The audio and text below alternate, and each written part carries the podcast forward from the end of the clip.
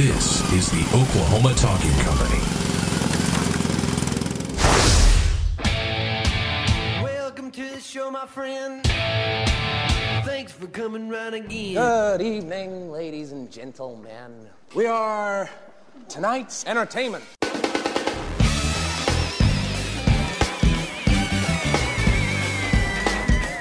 Hey, what's shaking, cats and kittens? Welcome to the OKC Show. I'm your host, Jason Baffrey. It's my pleasure to be with you once again. Don't forget, you can listen to us at Oklahoma Talking Co. That's oklahomatalking.co.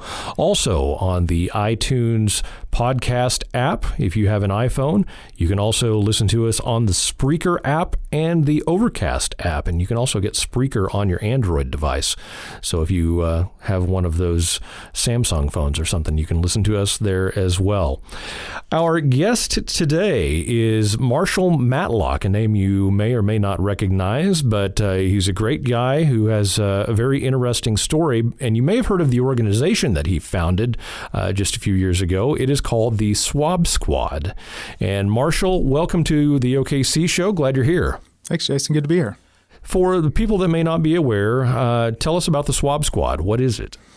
Um, the Swab Squad is an organization we've created that's a portable pop up marrow drive. So we are actually attending events uh, around Oklahoma City and, and sometimes outside of Oklahoma City um, trying to spread the word about the need for marrow donors um, to try to dispel myths around the marrow process um, and donation, and and ultimately recruit donors. So Swab Squad comes uh, from the actual process to join. A lot of people think it's they, they associate it with a painful process, or they think there's giving blood or something difficult. Um, it's actually a cheek swab. So we do it at events. We have kits where we um, there's a one page application where folks can fill out and then swab their cheek, and they become a potential life saving uh, marrow donor for a blood cancer patient. And how long ago did you start Swab Squad? Uh, we started Swab Squad in, in spring of 13. So our first event was uh, Better Block OKC in, in April of 2013. Okay. And the interesting thing about this is you didn't start this uh, out of just uh, concern for looking for a cause to be involved with. Uh, you have a personal story. In 2009, uh, you were diagnosed with, with leukemia. That's right. Yeah, it's it's you know as personal as it gets for me. So I was I'm from Oklahoma City, but was living and working in in Kansas City since 2005. I was working for a healthcare IT company. Um, you know, just chugging along, doing my thing, and and I had never had any health problems. You know, I was the standard, you know, once a once a year checkup to get the discount on our on our um, health insurance. And uh, one of the things I learned in that is is most times uh, a complete blood count, a CBC, isn't something that's required or normally done because of cost at um, for young people at a yearly checkup, but that's something you should definitely ask for, uh, as you'll find out. So um, I didn't feel sick. Uh, uh, what my ultimate diagnosis ended up being acute myelogenous leukemia, which is which is a blood cancer, um, specifically with the white cells in your blood marrow. Um, but I didn't feel sick. I felt fine. Uh, I was I played a lot of intramural softball and football and different sports and, and had a very active life and and was starting to just ha- experience joint pain. So it started with my wrist where I, you know I was I was working a, a job with you know 50 hours a week and so I was spending a lot of time on a computer and felt like hey you know I'm starting to experience some repetitive stress I guess. So I would you know switch and, and start mousing with my left hand and, and eventually that joint pain in my wrist um, started experiencing it in, in all of my joints um, and became persistent in my right knee to the point where you know I was taking a leave all the time and and still having trouble playing, and so thought I should probably get this checked out. So I went, saw an orthopedist, um, and they decided to to scope my right knee. Uh, they saw lots of inflammation, but no mechanical reasons why I should be experiencing that kind of pain. Uh, went through a couple of rounds of physical therapy, and and uh, my physical therapist said, "Hey, you know, I don't know what this is, but it's not getting better. I think maybe you have rheumatoid arthritis. So I want you to go see a rheumatologist, and and maybe they can figure out what's going on." So um, that process took uh, about six months. Um, so I went down to see the rheumatologist. He was the first one that did blood work throughout that process, and said, "Hey, you know." Your your whites and reds are super low uh, for a healthy young male. This doesn't make sense. Something's up. I want you to go see a hematologist. Never never really saying, hey, this might be cancer. We're looking for cancer. Um, so you know maybe I was naive, but I didn't really know exactly what they were looking for. So yeah, but, um, and we should point out. I mean. You you you talked about playing sports, but I mean you're you are a young guy, but I mean you're in your 20s at this time, and you're having this joint pain, and they're saying that it could be rheumatoid arthritis, which I know is something that affects uh, different ages, but. I mean, it would have been young, unusual, but guy, not, yeah. but not unprecedented. Yeah. Um, you know, uh, for a lot of people, that's a really devastating diagnosis. It's you know something you're going to live with the rest of your life, and there are drugs that treat it, but it's not it's not curable. So. Um, you know, it's different than cancer. Obviously, it was not going to be good news, so I was prepared for bad news potentially. Um, so I went to see the hematologist. She did a, a bone marrow biopsy, which is um, they actually just take a needle and go into the to your pelvis through the hip and take out a core of of liquid marrow and then smear it and take a look. So, um, uh, you know, a couple of weeks they called me, said, "Okay, your results are, are in," and so I showed up straight from work. You know, I had my briefcase and I was dressed for work and. Uh, not really knowing exactly what to expect, and and she sat me down. She said, "You know, hey, this is this is leukemia. Um, time is of the essence. We want to admit you to the hospital right now, and we want to start chemo tonight." And you know that Is, is that? I mean, that seems uh, unusual to me. I don't hear a lot of stories where they're like, "We have to go now uh, f- for a cancer-related type thing." Yeah, so leukemia is different than a lot of cancers. It's not measured in stages. Um, it's measured in percentage of blasts. A blast is a um, immature white cell. Essentially, it's a non-functioning white blood cell. And what happens is, based on that percentage of your volume of the blood, it crowds out the volume in your blood and, and prevents healthy cells from existing. And once you get to 100%, that would be 100% blast, 0% functioning cells, and for all intents and purposes, zero immune system. So I was at 70%. Oh wow! So, so that was what was driving that, and them knowing that it was acute in nature. The AML A is acute, um, in that it's it's rapidly um, uh, growing and multiplying like all cancers. Um, but time was of the essence at that point. How long do you know, like from? How long does it grow to the, get to the point to where it's seventy percent? I mean, had it been something that had been building? Do they have any idea? I don't really know. Like Yeah. I said, because I they hadn't done any blood work prior to that time, Okay. I didn't really have a baseline to measure. I, I knew when I started having the experiencing the joint pain, um, but not necessarily. You know, I didn't have a, a baseline blood work to, to compare it to. So Okay. So the doctor tells you you have leukemia. We need to get started with treatment right now, tonight. Mm-hmm. And I mean, that obviously upends your entire life at that point. it's a shock to the system and it's you know it pushes itself to the forefront and that's all you're thinking about so um, eh, you know and i've heard a lot of people ex, eh, you know explain describe that that um, instance where you're being told hey you have cancer. And i think it's different for everyone but i had i think what was a what was a pretty typical reaction. Like i've it was it was you know, I kind of had I saw white and felt lightheaded and sat down and she's like, I'll get you a drink of water. And then, um, you know, that lasted about a minute and a half. And, and then it was just, all right, let's beat it. What do we do? So I walked out of her office. Uh, she was in the hospital system. So I was already connected to the hospital. So I was just walking over while they were already working on my admittal paperwork. Um, I stopped and called my mom, and uh, she's a she's a principal in Moore, or was. She's just recently retired. Um, and uh, I said, "Hey, um, this is cancer, and they're admitting me right now." And she said, "Okay, let's say a prayer." And then we finished praying. She said, "Okay, I'm on my way." And she told her assistant principal that, "Hey, I gotta go." And she had a year and a half or so of sick days built up, and so she came up and was essentially with me for the next six months in Kansas City while I while I received treatment and and ultimately. Uh, you know, recovered. So, And how long did that process take? well, in, initially um, for for AML, the plan was um, an inpatient, 30 day inpatient stay, and they give what's called a 7 3 um, chemotherapy regimen, which is a combo therapy of one continuous 24 hour infusion of one type of chemotherapy. And then the first three days, they come in and push just once another kind of chemotherapy. And the only time I unhooked from from the IV um, is I would take a shower every night for around an hour. Um, they would reset the bag and then change my bed and hook me back up. And so that was my life for the first 30 days. Oh wow! So around 14 days after they begin that process, they you reach what they call nadir, which is bottoming out. So your literally your blood is empty. So no red cells, no white cells, no platelets. So you're completely vulnerable to everything. So that was kind of the big speech as as I was admitted that night was at KU was, hey, you know, you're you're susceptible to everything. And the thing that, that is going to kill you is not the not the leukemia, it's the thing that you catch while you're immunosuppressed. Mm-hmm. So touching being around anyone sick or touching anything dirty or anything you know they kind of you know put the fear of god into yeah, you and are you in the hospital while i'm in the hospital yeah, yeah so, so, I, and, so and they're not just putting you in a bubble no, it's not quite like that. Um, and and you know, just by luck, um, University of Kansas Hospital has a bone marrow transplant unit. So so it's separated and off by itself, and you know it has an airlock where people kind of scrub down and scrub anything they're bringing in. But the you know everyone in there is is immunosuppressed to some level that's dangerous, so they don't let you bring in prepared food, and you know it's very specific. And so I felt safe. I felt like they could they could protect me there. So when you reach that that nadir, that 14 days um, they do a bone marrow biopsy again. So they'll you know take it local anesthesia, just just shoot it in your in your back, lower back, and and take it out. That's when they confirm 14 days after my diagnosis that I was already in remission. So I've been remissed since that day.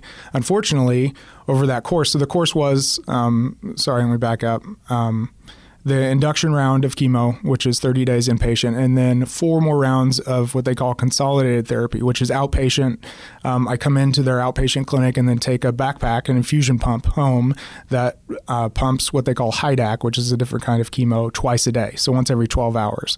So I got through one of those rounds. Um, got sick. So, uh, as it happens to a lot of patients that are receiving chemotherapy and are somewhat somehow immunosuppressed, I got a an intestinal infection called C. diff um, that I that a lot of times travels around a hospital and only manifests itself in immunosuppressed patients, um, essentially destroying your intestines. So I dropped about 40 pounds. I went back inpatient, and they, uh, you know, I was on this terrible um, combination antifungal antibiotic regimen to try to kill it. Um, luckily, they did, and uh, you know, I stayed another 30 days in the hospital and then I got out. This was the summer of 2009. And I was essentially just waiting for my counts to recover enough where they could continue with that third round of chemotherapy. Um, waiting, waiting, waiting, and essentially my marrow was depleted enough that that those counts never recovered. And at that point, the only the only course for um, for me being healthy again was a bone marrow transplant. Okay. And uh, a bone marrow transplant, and I don't know if this is just myth, urban legend, uh, but I've always heard it is the most painful thing that you could possibly go through in anything like that. But you, beyond that, it's also very hard to find a match for your marrow, is it not? Um, it is it is long odds to find a match, and uh, one of our one of our big missions for Swab Squad, and one of the most fun stories that we get to tell is we get to break that bust that myth that it's a painful process because it really isn't. Um, for for me, and the way that um, uh, marrow transplant is done. And uh, so essentially, what it, it's a stem cell transplant. So they're taking a donor's stem cells and transplanting them into the the recipient. Um, and essentially, it works uh, in in the rudimentary way that has been explained to me, and and the way that I try to explain it. Um, it's like a safety net. So um, you have a stubborn cancer that we're having trouble killing all of it with chemotherapy. So we want to give you the maximum chemotherapy that we can give you. Um, unfortunately, the maximum dose of chemotherapy that we can give you will permanently destroy your marrow. So it will be essentially a lethal dose. You will not recover from it. What then happens is they give you that lethal dose of chemotherapy and then introduce donor stem cells, which then hopefully engraft and travel into your marrow and those stem cells start producing healthy blood cells. And you're essentially rebooting your body, but it's allowing them to kill as much cancer as they can with a very, very high dose of chemotherapy. So that is the actual, you know, the hard part about uh, stem cell transplant is that is that chemotherapy that they give you to prep for it. So uh, I know typically they look for a family member uh, to be able to match th- that marrow. What was the situation? Did you have a family member that was able to uh, come to your rescue there? Well, I have one sister. Um, so if you if you think back to high school uh, biology, uh, the Punnett square, you have a 25% chance of being a genetic match to your to your sibling. Um, of course, if you have a twin, then they would be the first place they look because they're an identical genetic match. Um, 25% chance, unfortunately, my sister was a willing donor but was not a match for me. So at that point, um, that's the case for around 70% of blood cancer patients needing a match. They don't have uh, a family member. And so there is an international donor registry, which is essentially a computer database of, of people's DNA that have, that have joined the registry at, at an event like we have, where they've swabbed their cheek and have said, in the event that I match a blood cancer patient, I would be willing to donate. So that's that search was initiated for me. Um, and within a short time, I was notified that, that I had a match, a 19 year old girl in Germany who was willing to donate to me. So I was very lucky. The odds are extremely long. There's over 20 million people worldwide on these registries, and still only about four out of 10 patients uh, end up receiving a transplant that need one. And it doesn't work like a blood transfusion where the person has is there in the same room as you. I mean, it's a process where they have stem cells and they transport those. Is that It- how that it's works? It's actually very similar to a blood transfusion, but but um, no, they're not there. So she so she was in Germany. Um, she sat down, and uh, there's two processes by which they are able to collect stem cells. One one of which is used now 75% of the time. It's a newer method. It's called PBSC or peripheral blood stem cell transplant. So peripheral meaning they're taking it out of your arm. So they give you um, a medicine leading up to it that boosts the production of your of your blood cells by your marrow, so they can harvest the maximum amount of cells, and then it's just like a lengthy blood donation. So four to six hours, you're awake. Um, they do it at, at Oklahoma Blood Institute and different hospitals where it's a it's a fairly simple process. They just need an apheresis machine, so they're awake. You know, binge watching Netflix, and you have an IV in each arm. They take the blood out and run the blood through a machine that filters out the stem cells, send the blood back into your arm, and in that amount of time, they end up with this concentrated bag of stem cells, and that's actually what they use for transplantation. So she did that for me in Germany. They put it in a cooler, just like a kidney, and flew it to straight to Kansas City. And so they showed up the evening of September 9th, 2009, and hung it up like a bag of blood. It was almost like a non-event. You know, I had I had of course that super round of chemo leading up to it and a couple other different drug regimens to prepare me for it. But it, but we kind of had to stop and like, hey, this is a huge deal and it feels like, you know, let's have a prayer, let's circle around, let's make sure that this has the gravity that it that it deserves because after that they just hung it it and just like the, you know, dozens and dozens of blood transfusions that I had already received and it went in through my port and it went into my marrow and now her cells are the ones that are producing my blood cells. So my blood type changed to her blood type. I have her blood allergies um, and i have her dna my blood is her dna so wow. i'm kind of a, a, a combo creature. Yeah, I didn't realize that it was that it changed things like it's, that. it's like science fiction. You would think you know blood type that'd be the first thing that we have to match on but it's actually not like that. It doesn't have to match at all. So i switched um, from b to a Wow, very interesting. And so now after that, I mean, do they do that and then all of it, you're cured, or what happens at that point? Is it is there a process that you have to go through of recovery? Well, and- um, so the so it's separate. Uh, it doesn't really have anything to do with my actual cancer. So I, I mean, in a sense, so um, the remission of the cancer is be is a result of the chemotherapy treatments, and the stem cell transplant is what allowed me to recover from those. So I've continued to be in remission. Um, it's been you know it's 2009, so I, so I'm coming up on six year my six year anniversary, which is great. Um, there are a couple of milestones. Uh, you know, the stem cell transplant itself is is very taxing on the body, and so. Um, for the first 100 days, I was under 24 hours. So after I got out from the hospital, which was a 35 day stay or so, I went home to a completely scrubbed. Uh, you know, condo and my mom there for the next hundred days, uh, and so I was essentially under 24-hour surveillance just to make sure that nothing happened. I was still going back into the outpatient clinic um, every day, and they're checking my blood counts and watching for engraftment, which is, as I said, um, uh, that's the that's what you're driving for with the transplant. So that's measured by them doing another bone marrow biopsy, taking a look at the marrow, and physically counting how many of the cells are hers and how many are mine. So anything you know over 99 point something percent, they consider full engraftment. So that means the transplant worked the donor cells are the ones that are producing. Um, so the the next milestone after after that 30 day stay is 100 days, and then one year, where most most patients that fail fail within that time, and then five years is what they consider long term remission. So the chances that that specific cancer will come back is low enough that they consider that long term. So I've, I've just passed that milestone, which is great. Yeah, that is great. And so fast forward to 2013, uh, what prompted you to launch Swab Squad? Was it just you know I'm I'm healed, I'm better, and now I want to give back, or what was the the thinking there? Uh, originally, it was um, uh, it was a survivorship project. So I, I one thing that I knew is that I didn't know anything. I felt like I was a somewhat informed citizen. I didn't know anything about this before I was personally affected. And so I felt like that was probably the case for a lot of people. And, and you know, I had a guy that was next to me and in the BMT wing um, at KU that, you know, had a corporate job in Kansas City and we had pretty similar lives. And he never found a match. He never found, and so he never received a transplant. So they're just hoping that his remission remained from the chemo only, even though they knew statistically the best chance was to find him a match. So I knew that there was still a giant need, and just by that, you know, that big number that drives us is that is that four out of ten number. So only forty percent of patients that need a transplant are finding one. So the easiest way to attack that, um, I knew, was growing the registry. So.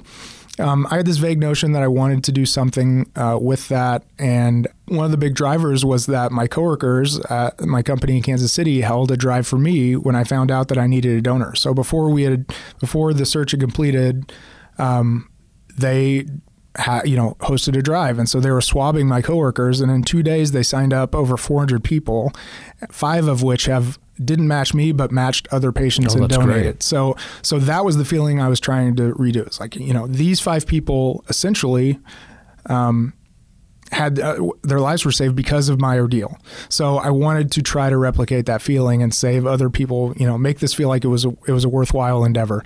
So um, I was sitting with my friend Julie Porter, and and I said, you know, I want to tell someone this because I feel like if I don't tell someone that it'll just become this thing that I want to do, um, or maybe you can help me be accountable. And I said, you know, I told, kind of told her the story of, you know, this is this is how I think it would work, and I think there's a giant need here, and I think it's a it's a story that people would be really receptive to, and surprised how easy it actually is uh, to join and donate. Um, and she said, "I'll help you do that." So we we started working together along with an, a, a small group of our friends and family, and you know, we started doing it. So it's been great. We've signed up um, over, I think we're over 300 people now, and we've had six uh, six potential matches. So initial matches of people. You know, we've had two matches from H and Eighth, and a match from Deluxe Winter Market, and um, uh, you know, it's it's just so cool, and, and we have you know we're embraced by Oklahoma City in this in this thriving community and all these awesome events that we get to be a part of, and then you know being able to give that feedback back like you know, hey, thanks for letting us be at H and Eighth. By the way, you may have saved a life because you know this person that wouldn't have otherwise been on the registry is now on it and is now a potential lifesaver for this person. Yeah, and and you touched on it earlier, but the numbers um, there's 20 million people on the on the list right now, but I mean that's still not enough. And you talked about the four out of ten number. So a lot more people need to be involved. And and when we're talking about this, you being at the events here locally, H and Eighth, and some of the other uh, festivals people aren't signing up just to find a match here in Oklahoma. I mean, this is a worldwide thing. Somebody from H and Eighth could save somebody's life in Russia. Yeah, or you know, Germany. My my donor came from Germany, so I had this essentially genetic match, genetic twin in Germany. Um, you know, who knows? Uh, so she her she lived in a small town. Uh, they had a small girl that had leukemia and needed a transplant, and so people from town decided to join. And so you have to be you have to be 18 to join. So we recruit between the ages of 18 and 55. Um, you're eligible to donate until your 61st birthday. So 60 is the highest age. Um, and you know she had joined when she was 18 and within a year found out that she matched someone on the other side of the earth. And although it wasn't the reason that she joined said yes you know I'll I'll do this. And and it's made all the difference for me. That's great If people want to want to find you, want to sign up uh, or get to the registry, there's a couple of different places they can look to to find testing and everything, not just when you're out at, at an event. So let people know where they can look for that. Right. Um, so, so the same process that we do every month at H and Eighth and at other events around Oklahoma City, you can do it all online. So, um, if you go to our website, swabsquad.org, um, there's a link that links you to Delete Blood Cancer's website, and they're they're the donor center that we work with to recruit, um, and they actually do the processing and put the people on the registry for us. Um, they can do the entire process online, so you fill out the form that we have at events electronically in a web form, and then they mail you uh, two cheek swabs in the mail. You swab yourself 30 seconds on the inside of your cheek, drop it back in the mail, and return it to them, and you're a potential donor. So you're on you're on the registry. And that's all it takes. It's very easy and uh, at no cost to the people that are that are doing that. Correct? That's right. Free free to join, and then always free to the donor. So in the event you match a patient, and you know they need you to travel to a hospital or something, all of that cost is covered by the patients Yeah. insurance. Ever, ever had a chance to talk to the uh, your donor from Germany? I, I have her name. Uh, yeah. Um, she uh, we're connected through Facebook. Oh, that's Uh, great. Ger- German's her first language, so um, we have a little bit of a, of a barrier, but um, I have plans to meet her. Um, we're we're hoping that at some point we can go over and, and take a film crew with us and do a meeting and, and hopefully capture that and use that as a compelling um, uh, piece to help uh, recruit others for the registry. That's that's my goal. So. That's awesome. Do, do you hear? Are there a lot of stories like that where people are getting to meet their donors? Yeah, and uh, you know, we, I have this bond. Like she's she's, I, I don't know. I sometimes I try to explain what that feels like, and and you know, I've gone to like pulling someone in front of a bus as as the opportunity, but it's even it's even longer. Like if you think of the odds of, you know, only forty percent are getting a transplant out of those twenty million. It's like you're standing in a in a pool of a million people and you're the only one who can move and you're able to pull someone out in front of a bus. It's a pretty amazing opportunity and, and I love the and one of the things that we really try to get across with Swab Squad is this one-to-one relationship. So um, you know, with giving blood and other ways that you can do things um, that save lives, um, it's kind of this vague notion of saving lives, where where marrow donation is this specific cool opportunity to have this one-to-one relationship with someone. So I am inextricably linked to my donor that's on the other side of the world, and we're walking around in our own lives, but we both know what happened and and you know I every chance I get I try to thank her for that opportunity. But you know PHI HIPAA reasons um, and just for the sensitivity of of that time reasons they put a waiting period. So um, there you can give some anonymous information back and forth. So I got an anonymous letter from her about six months post transplant, but we weren't allowed to exchange information uh, until that year mark. And so then I was, uh, as the as the recipient, I was allowed to release my information, and then if she chose to reciprocate, could could then contact me, which she did. So, um, you know, when I got that letter through the hospital, that was, you know, one of the best days because I'm, you know, she finally get to like hey, this is who I am, and I'm the one responsible, and And, and, you're a part of me now. And Yeah, that sort of exactly. So wow, that's really cool.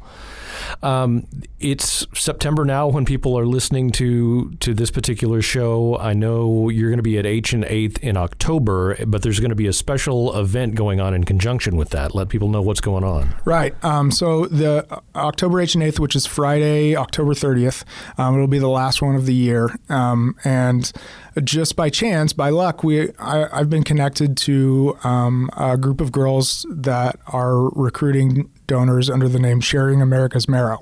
So SAM is the acronym, and that's uh, the girl's name. So she was diagnosed in high school with aplastic anemia, which essentially is another um, disease of the of the marrow. So the only cure of which is a bone marrow transplant, and she doesn't have a match. Of those twenty some odd million, they, they don't have a match for her. So her sister Alex and um, a couple of their friends said, "Hey, let's take a year.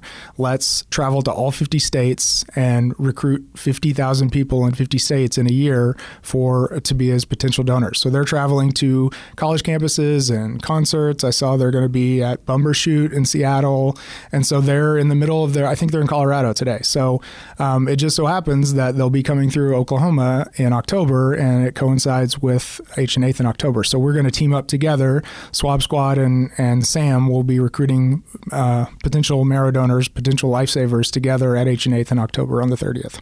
So that's great.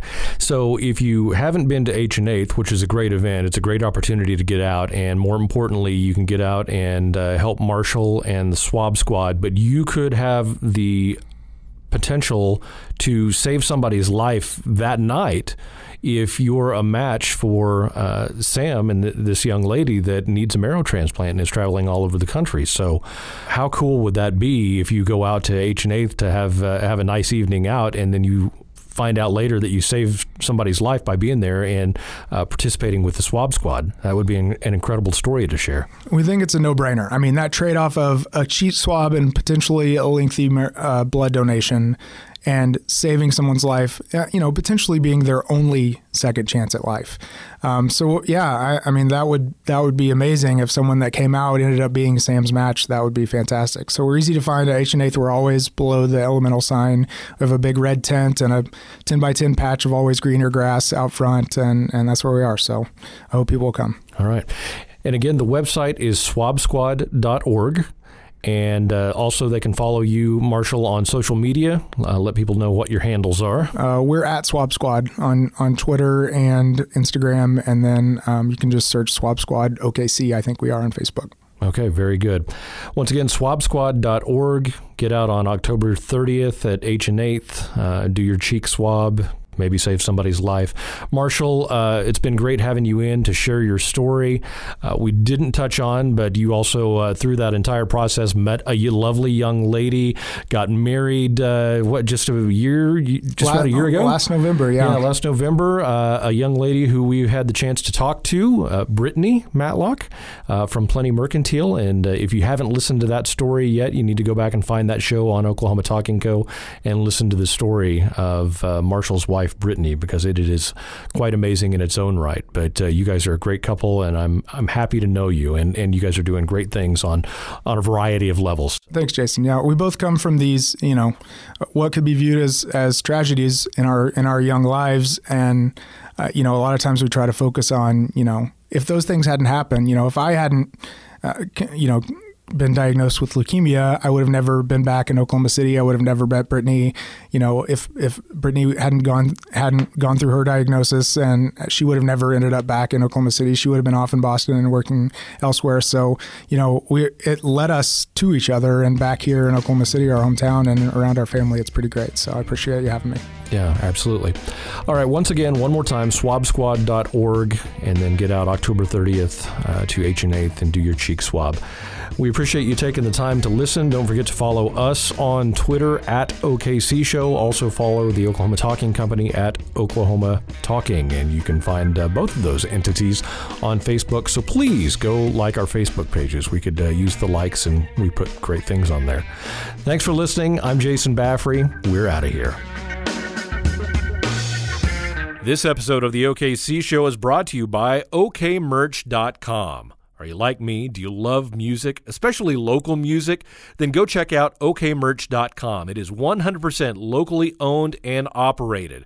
They offer vinyl, CDs, digital downloads, t shirts, posters, koozies, stickers, and a whole lot more from all of your favorite local bands. So go to okmerch.com right now and use the promo code OKCShow to get a special offer. Check it out okmerch.com, and remember to use the promo code OKC Show. The OKC Show is a production of Destiny Creative.